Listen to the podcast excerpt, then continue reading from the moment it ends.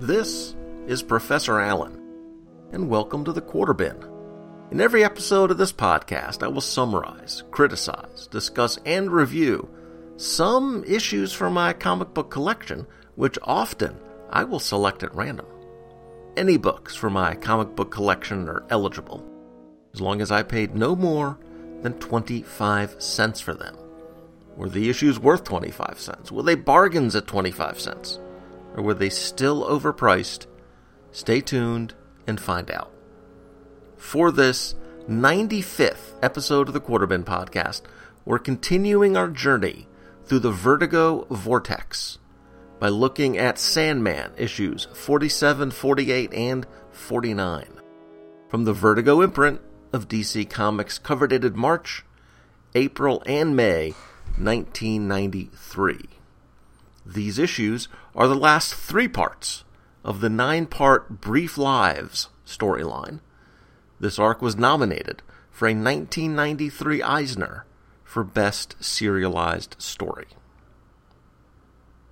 There's no feedback in this episode because I did want to talk about two pieces of news or follow ups that uh, I want to go over right here.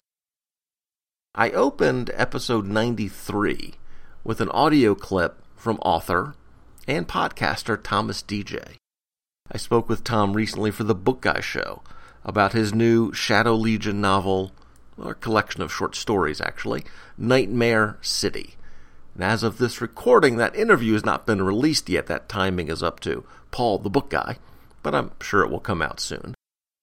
I really enjoyed Thomas's first Shadow Legion novel, New Roads to Hell, from a few years back. We actually talked to him back then on the Book Guy show as well.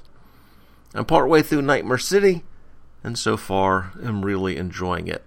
If you don't mind your superhero stories do not have any pictures, but just be like words, like prose, I definitely recommend Thomas Deja's two novels.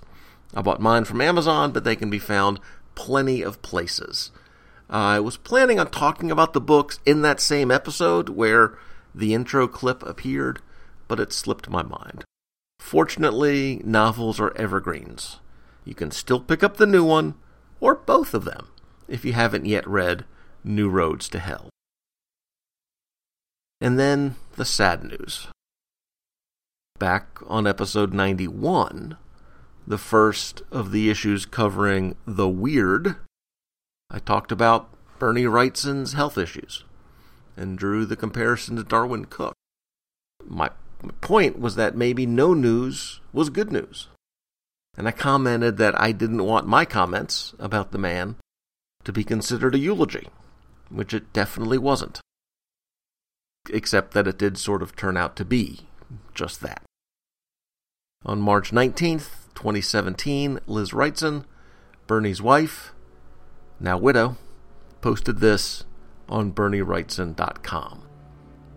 It is with great sorrow that I must announce the passing of my beloved husband, Bernie. We thank you for all the years of love and support. His obituary is below.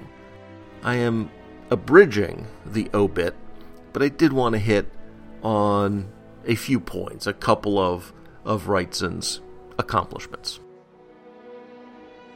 After a long battle with brain cancer, legendary artist Bernie Wrightson has passed away.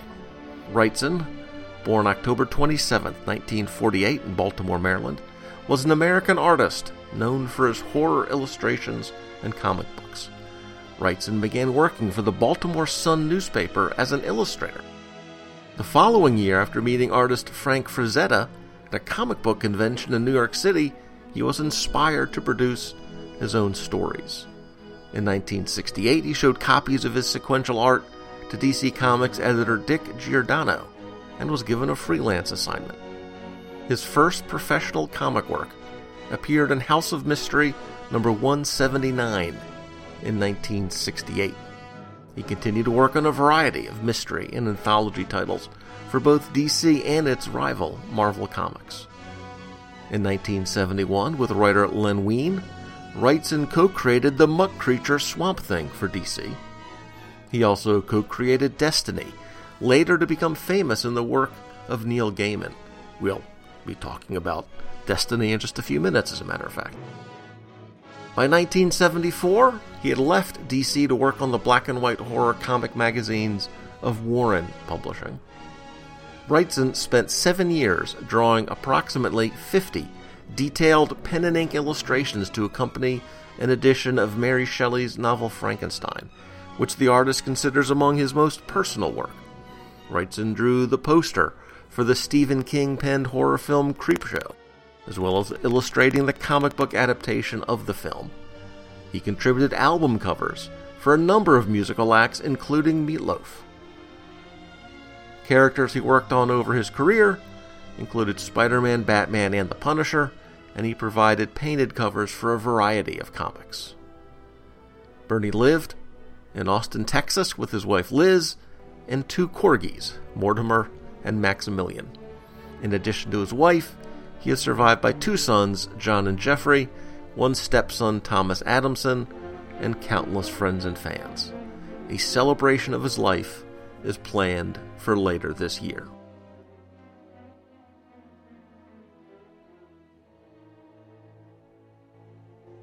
All right, on to Sandman. By the way, a few episodes back, I guessed that the Animal Man books would be the earliest Vertigos that I covered in the series, seeing as they were only a few months into the existence of the Vertigo imprint.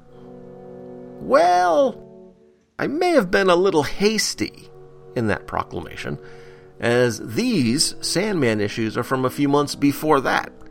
Matter of fact, the first of these issues, issue 47, is the first Sandman issue to carry the Vertigo labeling, so it's really hard to get any earlier than these. I'm going to give a combined synopsis here for all three issues, and then discuss the issues and the series after the promo break. Sandman 47 and 48 had cover prices of $1.75 meaning I acquired those books at almost an 86% price reduction. Sandman 49 had the outrageous cover price of $1.95, meaning I acquired that book at an even better 87% discount.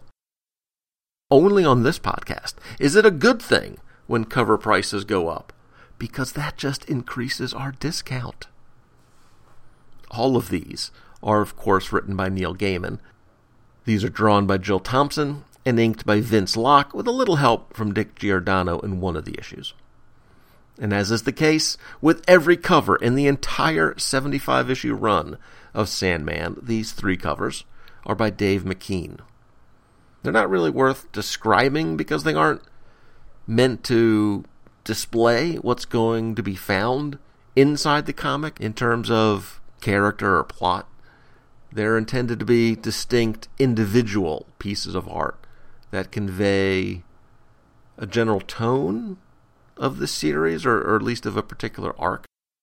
Over the course of the 75 issues, McKean's work incorporated drawing, painting, photography, found objects, collage, digital art, and sculpture. Like I said before, these are the final three issues of Brief Lives, the arc that started in issue 41. Very broadly, the story so far is that Dream's erratic younger sister Delirium convinces him to help her search for their missing brother Destruction, who left his place among the family of the Endless 300 years before. Issue 47 starts in the super secret hideaway of Destruction who has decided to learn the ancient art of cooking. He explains to his canine companion Barnabas that cooking is a creative art. Barnabas, who can talk, by the way, has little enthusiasm for Destruction's creative efforts, let alone his view of art in general.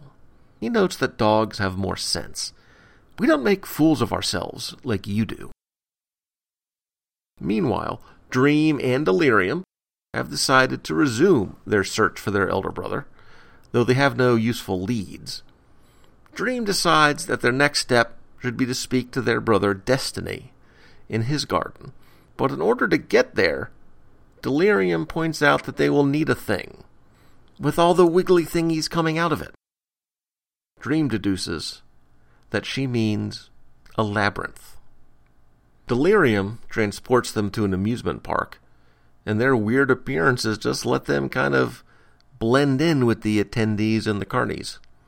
They enter the crazy maze and just keep walking and turning left, right, left.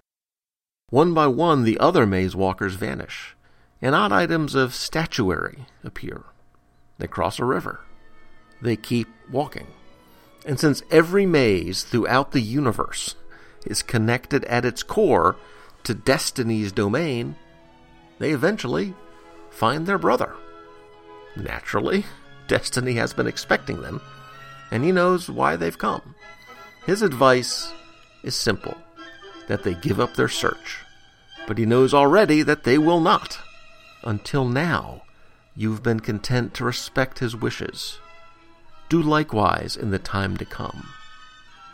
But Dream can't do that. In his typically cryptic manner, Destiny suggests that pursuit of destruction will have harsh consequences for Dream, but he cannot or will not elaborate. Unwelcome is Destiny's further information that the woman Dream pines for will never be his again. Finally, all Destiny can tell Dream is that they need an oracle who can discern about the endless. The family does have an oracle, but there's a problem. The one oracle they know is Dream's son, Orpheus. But Dream has promised that he will never visit his son again. Delirium has an actual conversation with Destiny, who comments that it's refreshing to see his sister so collected. Dream and Delirium depart for the Greek Isles. They arrive at Orpheus's shrine, guarded by a Greek family, who are very confused how the pair got there, and Delirium's explanation does not exactly help. We started out in a maze place, and then we went to my brother's garden, and then we came here, and it was all on one path. After some delay, Dream enters his son's shrine, while Delirium plays beside the gravestone, of Lady Johanna Constantine. Dream returns with the knowledge they were seeking, which came at a cost. I owe my son a boon in return. But Delirium points out the good news that nobody got killed or exploded or anything. The pair are rowed to a nearby neighboring island, where they are greeted by Barnabas the dog, and then destruction greets his siblings, and welcomes them into his home for conversation and for the banquet that he has prepared for them. Issue 48 picks up right there with the dinner meal. Dream and Delirium have little interest in the mortal food that their brother has made for them. Delirium explains the lengths to which she and Dream went to find him. And Dream tells about how the rest of the family is which is more or less the same. Finally, Destruction asks the obvious question You came looking for me. You found me. Now what? Delirium hopes that he will come back with them and take up his post again, because, as she says it, then everything will be all right and the family will be back and, and all together and we'll all talk and like each other again. Dream explains that he came out of honor, having witnessed a mortal named Ruby killed as a result of their search. Destruction comments that Dream's feelings about Ruby suggest that he has undergone quite a change over the last 300 years. An observation Dream does not totally agree with. Destruction asks how they found him, and Dream admits that the information came from Orpheus. Destruction always liked the boy and considered visiting him, just walking over and saying hello. But he couldn't. No, he's still family, after all. Then we get to the heart of the matter. Destruction explains that he left because the endless do not actually control the domains over which they preside. They don't have the power they think they have. Destruction occurs with or without him embodying that force. He compares each of them to one side of a two sided coin. Without destruction, there can be no creation. Without despair, what is hope? Without dream, perhaps there can be no reality? After this very interesting conversation, Dream asks his brother the million dollar question Will you return? Will you reassume your role once more? Of course not. I thought you would, comments Delirium. I'm sorry, lassie. He later tells her that he enjoyed seeing her, that she was always his favorite. Sadly, Destruction resigns himself to the fact that he must leave again, now that he's been discovered by the family. But before going, he wraps up his sword and his magic pool in a tiny little handkerchief and hangs that on the end of a stick. He bequeaths his dog Barnabas to Delirium as some consolation for the fact that he himself will not be rejoining them. And then he just walks into the stars. Afterwards, after Delirium and Barnabas and Dream return to her domain, Dream tells her what he has to do next. I have to kill my son. Issue 49 starts back inside Orpheus's temple Keeping his promise to his son, Dream visits the temple. Though he is scared, Orpheus asks him to give him the gift of death. To be clear, he has lived for years as a disembodied head, so it's not that crazy a request.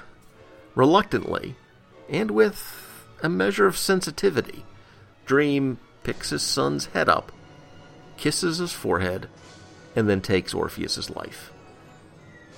Dream wanders out of the temple, his bloody hand dripping into the grass underfoot, which sprouts new blood red flowers wherever the blood lands. He joins Delirium outside, and they are joined by their sister, Despair. She asks after destruction, and is pleased to know that he spoke fondly of her.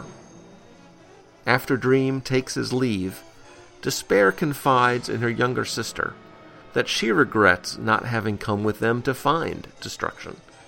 And she regrets not having seen him again, which, as despair, is sort of her thing. Delirium soon leaves as well, taking, now, her dog, Barnabas, with her.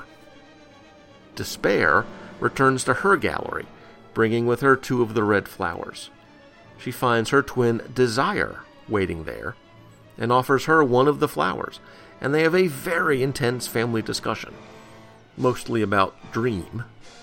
Desire points out that it could have been worse. They could have dragged our sister and Destiny into the mess. It's strange, my twin.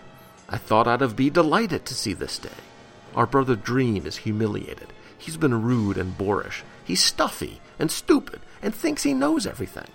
And there's just something about him that gets on my nerves. But I can't help feeling sorry for him. She concludes, he was like a disaster waiting to happen. Despair says that you cannot seek destruction and return unscathed. But Desire points out that Delirium actually managed to do that. But Despair comes back with Delirium has been scathed enough in her time. The twin sisters admit that they are both scared for what may happen next. In his realm, in the dreaming, Dream sends a message to his son's caretaker that his last task as guardian of Orpheus should be to bury his head safely, but erect no marker. He returns to his castle where he recognizes the pendant around his fairy friend Nuala's neck was one that once belonged to the woman who left him. He realizes that perhaps he has finally gotten over her. Afterwards, he instructs Lucien to find a way to thank and reward all of those who helped him find his brother. In the privacy of his quarters, Dream finally washes the blood from his hands. And in the basin, he sees an image of his son. He tells the boy that he should have gone to his lover's funeral to say goodbye. Having done this, Dream collapses in a chair in the dark, in quiet. Elsewhere around the world, all of those who were involved in his journey deal with the repercussions thereof, positive or negative. Meanwhile, the Greek caretaker and his family bury Orpheus's head under a cherry tree, hoping that his spirit is in Elysium with his beloved Eurydice. Perhaps he is at rest. And the old caretaker takes stock of his own mortality, knowing that he will not live to see the cherry tree blossom again. The end.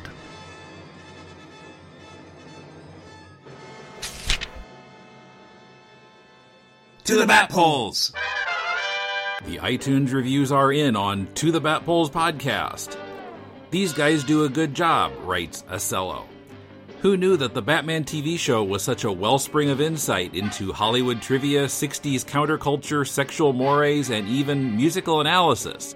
The Young Brothers know their stuff, says Professor Allen.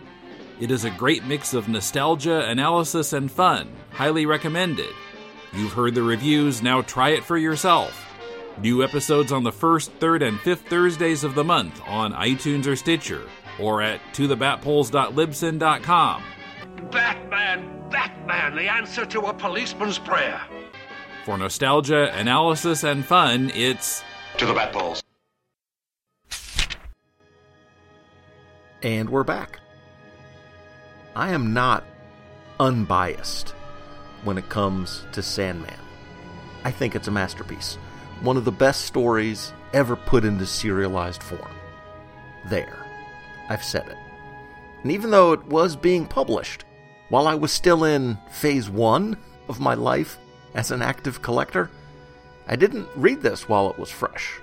But it was one of the books that brought me back to comics. And I came back to comics because of a podcast. When I got my first iPod, Christmas 2007, I dived deep into the world of podcasts. And among that first dozen or so that I found was a terrific one called Geeks On. It was a super active show through 2010, putting out 130, 140 episodes over those first six years. Since then, they've alternated between long hiatuses and bouts of productivity including a seven episode burst uh, last summer, 2016. Along with the movie podcast Battleship Pretension, Geeks On was one of the major influences on how M and I formulated the concept for Shortbox Showcase. Anyway, their episode 47 of Geeks On was non mainstream comics, which pretty much meant non superhero comics, or at least non traditional takes on superhero concepts.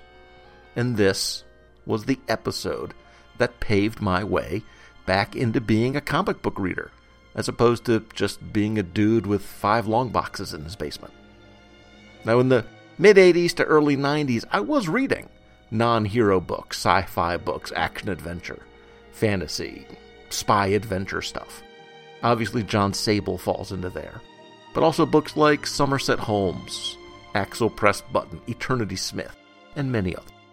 So the idea of non hero comics or non mainstream comics wasn't new to me, but hearing these guys talk about what was going on in that side of the comic book world since I'd left the hobby really sparked my interest. And in that episode, the books that intrigued me most often were from Vertigo and what was then the new second phase of Image Comics. Walking Dead, Ex Machina, Invincible, Y the Last Man, Runaways, Gotham Central, Identity Crisis. All of these stories were mentioned in that episode as examples of some of the best things that the comic book form can do. That episode also mentioned the books from this episode, Sandman, and the next two episodes, 100 Bullets and fables. And it was at this time that I either heard the concept or came up with the concept, uh, it crystallized, at least for me, uh, an idea, notion that we've mentioned many times over on Shortbox Showcase and plenty of other places as well. And that is that comics are not a genre, they're a medium. And within that medium, within that mode of telling a story, you can tell any type of story. I don't have a problem with superhero stories. Those have been the vast majority of what's been covered here on the podcast. But I do have a problem with the idea that those are the only stories that should be told via comic book, or the misconception that superhero stories are the only stories ever told in comic book form. And it's not that I ran right out after listening to that Geeks On episode and picked up a bunch of these trades, but the next time I was in the library, or at least saw a graphic novel display at a library, I recognized some of those titles. Picked a few of them up. I'm pretty sure I started with Y the Last Man, but I quickly ran through a bunch of these. And I was back in. So it started with a podcast episode, and then moved to the library. And then a few years later, I discovered the quarter bins, and then M tricked me into becoming a podcaster, and now we've got a pull list. So I'm back in, all the way. And it started with books like this, with books like Sandman. Like I said, this was one of the best things I read during that era of, of returning to comics. In terms of the long form stories I've read, I think this holds together from start to finish, maybe the best of them all. Some of the others didn't stick the landing 100% satisfactorily to me, or they gave the impression of rushing the ending or not being totally confident with where the story was going as it was wrapping up. But that was never a problem I had with Sandman. But we're not here to talk about Sandman in general or the final issue, issue 75. We're here to talk about Sandman 47, 48, and 49. First things first, these were probably the first books that really surprised me, shocked me to find at the quarter bin sales over at uh, In the Ballpark. Those first few years of sales, I found a ton of Superman books to read along with the excellent From Crisis to Crisis podcast. And that's what most of the books in those bins were the overproduced, overhyped books from the 90s. Now, I certainly found other stuff that I wanted. I completely rebuilt my Jon Sable collection. I found every issue of Rom, found a ton of Warlords. And I love those books. I love those stories. But they aren't exactly award winning, critically acclaimed series where the trade paperbacks are still steady sellers more than 20 years later, never gone out of print. I was certainly happy to find those books among many others. I was excited to find those, but I can't say I was surprised to find books like that. But finding some issues of Sandman in the quarter bins, that legitimately shocked me. According to the database, I've nabbed about a dozen of these 75 issues of Sandman from the quarter bins. But these three were the only consecutive ones, or at least they were the only ones that wrapped up an arc. So I thought that they were a, a good way to go. One of the interesting things that this series does, that Sandman does, is that although it's telling one long cohesive story, every arc is a little bit different from every other arc. One of the unique things about Brief Lives is the nature of the titles of the stories in this arc. The other 66 issues of Sandman have titles of the general nature of traditional comic book stories. Some of the titles are a little weird Parliament of Rooks, Dream of a Thousand Cats, but they followed general comic book titling uh, protocol. But this arc and these three issues had titles that were made up of brief descriptions of the scenes in the story. It's hard to explain, so let me just give you the examples. The actual official title of issue 47 is cooking considered as one of the fine arts, my envelope isn't any good anymore, where all mazes meet, the other side of the coin, life is a glass of bitter wine, cherries are counted and a bargain is made, and unlikely growth. That is the title of the issue. The other ones are a little bit shorter, but they do follow this same pattern. The title of issue 48 is Journey's End Brains, a Heart, a Ride in a Balloon, Dinner, Something New, The Illusion of Permanence, A Wreath of Bright Stars, Echoes of Darkness, Up, Out. And for issue 49, the title is Farewells, Answered Prayers, The Flower of Romance, Journey's End, The Gates of Horn, Things Unlooked For, Brief Lives. Now, in my synopses, I did not necessarily hit on each of these scenes or quotes or comments, but trust me, they are all notable bits from each issue, and it's an intriguing way to title an issue. These are, in essence, tables of contents for the issue, sort of an intriguing invitation to the scenes that are coming up in the issue. I'm not saying I want this to be the standard of comic book titling, but I like the notion that Gaiman did something different with something as basic as what do you title the comic book. That's what we need more of more often. Something different. Also, each arc had a different artist. Jill Thompson was an excellent choice for the title. I find her style to be uh, deceptively kid friendly.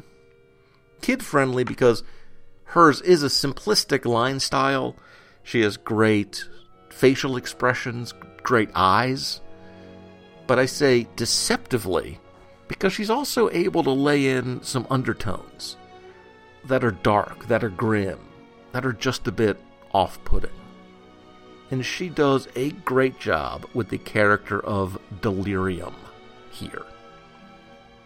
She had appeared in a few issues before, but this arc is her first starring role, if you will, and Thompson imbues her with a mix of manic, kid like emotionalism. Her body changes a little bit, her clothes change a bit, all reflective of her mood or, or what she's feeling at a particular time, what she's thinking. It's very effective. I need to point out also the work of letterer Todd Klein.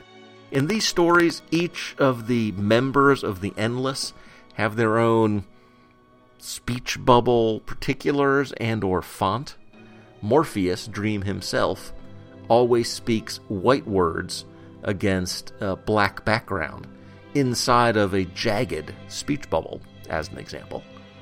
And that fits his dark and self important personality. But what is done here for Delirium's speech is terrific. How the collaboration between letterer and writer and editor works on this, who comes up with the concept, who has the final say, I don't know. But it was Todd Klein that executed it, so I'm giving him some credit here. There's color involved in Delirium's speech, so maybe Daniel Vozzo deserves a shout out too. Anyway, what they do is give her a speech bubble that's just a little bit off. It's not jagged or sharp or angular like dreams, but it has a bit of, I don't know, a flow to it. They're not perfectly round or, or, or oval. But it's also the words themselves, and this is where the lettering comes in. The size of her words change, sometimes from letter to letter. They aren't lined up perfectly horizontal either. There's a waviness to the letters themselves, to the words themselves. And to top it off, she speaks inside of rainbow colored bubbles. And again, that's a perfect way of visually depicting a meandering, not centered, not level headed approach to thought and speech, which is exactly what delirium does. There are a lot of places in stories like this where creators have to make choices. And it just seems that so many of the choices made by Gaiman and his collaborators in this series were just so often so much the right choices to make. And for what it's worth, from what I can tell, Neil Gaiman seems to be a heck of a nice guy, especially compared to some of his colleagues from the British invasion of comic writers. Not calling out specific people, but if you think of a British creator whose last name starts with an M, you're probably thinking of someone who doesn't have the reputation of being the nicest, gentlest, easiest to work with person in comics. Just saying. But Gaiman seems to be legitimately a pretty good bloke. I do think that there's some backlash against Gaiman from comic book folks, partly because his books, Sandman especially, appeal beyond comic book fans. His work brought new readers to comic books, to comic book stores, including some who were girls. And in logic, I just don't get. A couple of decades ago, having girls in the comic book store was enough to annoy some comic book dudes. And of course, all that did was drive those customers, many of them female, out of the comic store and into, I don't know, Borders or Barnes and Noble to buy their Sandman and Death trade paperbacks. And of course, all that did was reinforce every dumb stereotype about us and also hurt the financial bottom line of those comic book stores who were unwelcoming to new customers. Gaiman also gets overlooked, I think, by a segment of comic fandom because he just hasn't done a ton of traditional comic work. The majority of his work is on Sandman and the related materials, or is just stuff out of the mainstream. Black Orchid, uh, Marvel 1602, Books of Magic, whatever happened to the Caped Crusader. And Gaiman is a writer who has done some comic books, not a career comic book writer. And I think that annoys a segment of fandom as well, but I personally love it when novelists or screenwriters or anyone else who wants to does some comic book work. Comic book writing pays very little, especially if you're working for one of the big two. So if comic book writing is just part of a writer's portfolio, part of their career, and they deliver excellent work, like Gaiman usually does, I don't resent it. I appreciate it. Somehow there's this notion that that lessens the comic book field. I actually think it helps the comic book field. My father reads a ton of thriller and spy novels, that sort of thing. And whenever I see him reading a Greg Rucka novel or a Brad Meltzer thriller, I always point out to him that those guys, whose work he really likes, have written some great comic books in their career. I think that raises his opinion of comic book writing. I just want great comic book stories. And Neil Gaiman, especially in Sandman, wrote some great comic book stories. The verdict on Sandman 47, 48, and 49. Are you kidding me? Have you not been listening to the last half hour? Seriously, these are not just good comics, they are great comics. Because of the nature of the long form storytelling that Gaiman's doing here, you know, pulling a single issue from a cheap bin might not work for you. I, I, I can understand that. And also, to be fair, if you need every issue of a comic book to have a scene of punchy punchy, maybe these wouldn't work either. But, you know, if either of those is the case and you find some Sandmans for a quarter, come on, take a shot. These are among the best quarter books I have ever found. Undeniably, these are quarter bin steals. That wraps up my coverage of these three issues of Sandman, bringing episode 95 of the podcast to a close, which also brings the epic, epic, epic episode 100 that much closer. But we have some work to do until we get to that, including episode 96, which will be more Vertigo. And it's another issue from a series that I absolutely love. I know. No pressure. So next time, it's 100 Bullets, number 11, cover dated June 2000. If you have any questions or comments about this issue, the episode Sandman, the Vertigo Vortex, Neil Gaiman, or the podcast in general, feel free to contact me. Until next episode, I'm Professor Allen, and I'll see you in the quarter bin.